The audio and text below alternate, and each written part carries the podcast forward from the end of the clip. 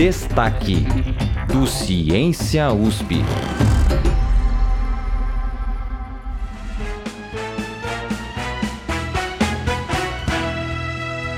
Boa noite, falamos ao vivo do Espaço Loterias Caixa, diretamente aqui do Terminal Rodoviário do Tietê, em São Paulo. Essa noite temos sorteio da Mega Sena com prêmio estimado em 25 milhões de reais. Tá, Denis, mas me diz uma coisa. Quão bom é sua memória? A minha memória é boa. Sabe memória fotográfica? Eu tenho.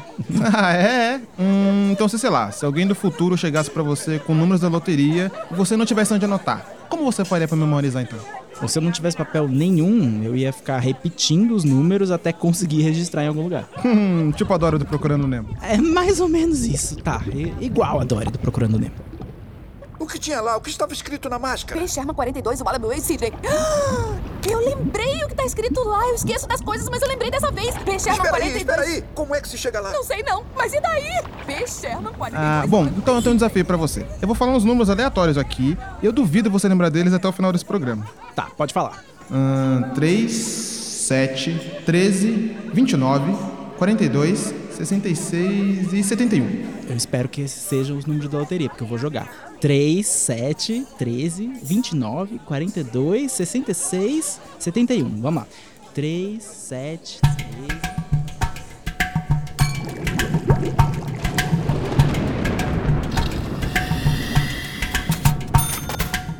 Eu sou o Denis Pacheco e no destaque do Ciência USP de hoje, a gente vai falar sobre uma pesquisa internacional que revelou que a região do tálamo, no nosso cérebro, tem um papel fundamental na nossa memória imediata. Em um estudo publicado no periódico Proceedings of the National Academies of Sciences, a PNAS, pesquisadores do Instituto de Tecnologia de Massachusetts, o MIT, lá nos Estados Unidos, realizaram testes com ratos em labirintos e descobriram um novo circuito na região do tálamo, localizado bem no centro do nosso cérebro. Para explicar melhor como essa pesquisa foi realizada e quais as implicações para nós, humanos, o repórter Caio César Pereira conversou com Lésio Soares Bueno Jr., pesquisador da Universidade de Michigan e doutor em neurociências pela Faculdade de Medicina de Ribeirão Preto, da USP. E aí, Caio? Olá, ouvintes! Dentre todas as formações, sistemas e arranjos existentes, o cérebro humano é, muito provavelmente, uma das estruturas mais complexas do universo. Sendo órgão multifuncional, ele participa de praticamente todos os nossos processos e capacidades, inclusive a habilidade de você, ouvinte, escutar esse podcast. O tálamo, uma das estruturas do nosso cérebro, é responsável por uma parcela de funções. Ele funciona como uma estação de retransmissão para os principais sistemas sensitivos do nosso corpo, por exemplo. O tálamo é uma estrutura oval que fica bem no meio do encéfalo, mas é uma aparência oval só do ponto de vista superficial, que na verdade ocorre que ele é composto por uma irradiação de conexões emanando do centro do cérebro até o córtex que é a camada mais externa e filogeneticamente desenvolvida do cérebro mamífero. E essa irradiação diz muito a respeito de como o tálamo funciona, porque, veja bem, a gente sabe que áreas do neocórtex têm especializações funcionais, certo? Então, por exemplo, as áreas destinadas aos, aos estímulos sensoriais, processamento cognitivo, etc. Né? Essa especialização regional também se aplica ao tálamo, mais especificamente a esses ramos, esses galhos que emanam do centro de massa do cérebro até o neocórtex. Em outras palavras, a especialização regional de um vale para o outro e vice-versa. As nossas memórias são parte essencial do que nos define. A neurociência sabe que elas ficam armazenadas principalmente na região cerebral conhecida como hipocampo. O estudo dos cientistas do MIT focou especificamente no tálamo anterior, importante também para a navegação espacial.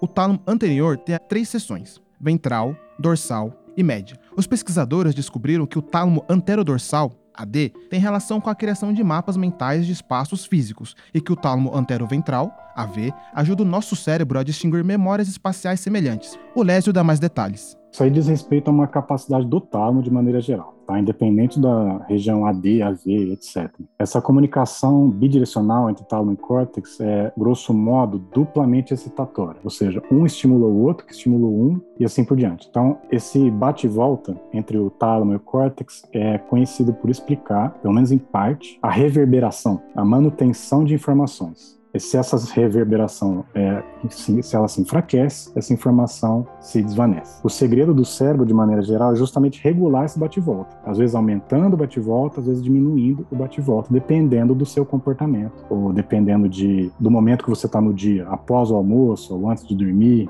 Durante a pesquisa, os ratos foram treinados para andar em um labirinto simples, com a forma de letra T. Um dos trechos era bloqueado e, com isso, eles eram obrigados a ir até outro pedaço. Em seguida, os cientistas reposicionavam os animais no lugar de partida, só que dessa vez o caminho estava 100% livre. Uma recompensa era dada se eles fossem para o lado oposto ou da atividade anterior. Para tomar a decisão certa, os ratos precisavam se lembrar qual caminho escolheram. Ainda falando da especialização regional, esse estudo aí conseguiu dissecar dois processos: o de tomar uma atitude e o de parar para pensar. Então, basicamente, o anterodorsal, tálamo anterodorsal, participa mais da tomada de atitude, que no caso do estudo aí significa obter informação e escolher a resposta apropriada para ganhar uma recompensa, enquanto o anteroventral participa mais do parar para pensar, decidir.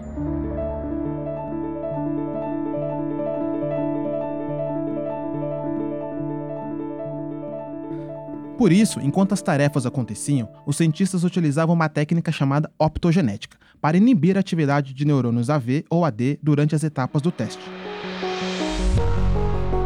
A optogenética envolve o estímulo de neurônios com luz, obtendo assim respostas com alta resolução espacial e temporal, usando fibra óptica implantada dentro do cérebro. Eu te explico melhor. Ao inibir os neurônios AV nas primeiras fases, a de amostragem e a de espera, os pesquisadores não viram nenhuma alteração ou impacto na performance dos ratos. Porém, se isso fosse feito quando os ratos tivessem que decidir para qual lado ir, o desempenho era bem pior. O problema é que a enorme maioria dos neurônios centrais não são sensíveis à luz. Veja bem, não estou falando da retina, por exemplo, tá? estou falando de neurônios do sistema nervoso central, não são sensíveis à luz. Então, para capacitar esses neurônios a se tornarem sensíveis à luz, existem várias manipulações, né? desde o desenvolvimento de animais transgênicos, com neurônios sensíveis à luz já embutidos neles, até injeções de determinados vírus que, uma vez dentro do cérebro, são capazes de infectar, digamos assim, os neurônios com proteínas que por sua vez são sensíveis à luz. De novo, é mais uma explicação muito básica, tá? mas o fato é que essa técnica atualmente já não é mais tão nova, já está incorporada em, no dia a dia de muitos laboratórios, da mesma forma que imageamento, por exemplo, já não é exatamente uma novidade hoje em dia, mas ela continua impactando de maneira positiva a, a produtividade em neurociências. De acordo com Lésio, esses achados podem, no futuro, ser aplicados em áreas que buscam entender como acontece a perda gradativa da nossa memória durante o processo de envelhecimento, já que a idade também pode afetar as funções do tálamo devido aos menores estímulos em neurônios AV.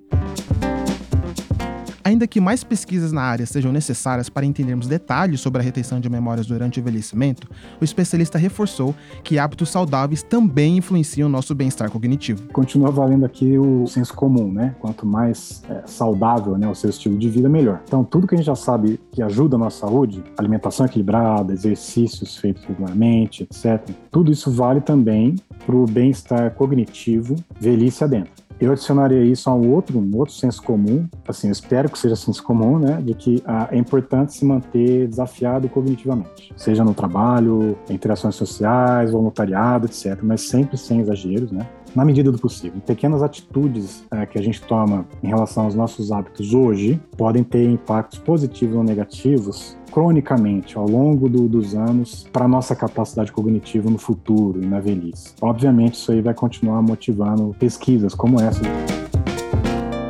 E aí, Denis, você lembra quais são os números que eu te falei? Hum, 3, 7. Bom, eu disse que eu tinha memória fotográfica, não auditiva, tá, Caio?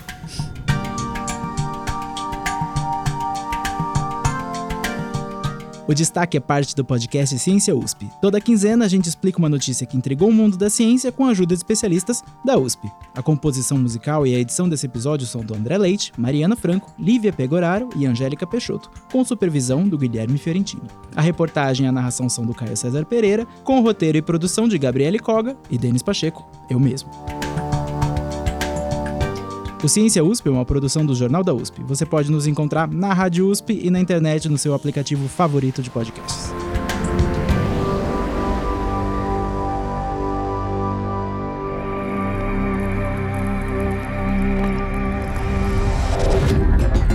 Destaque do Ciência USP.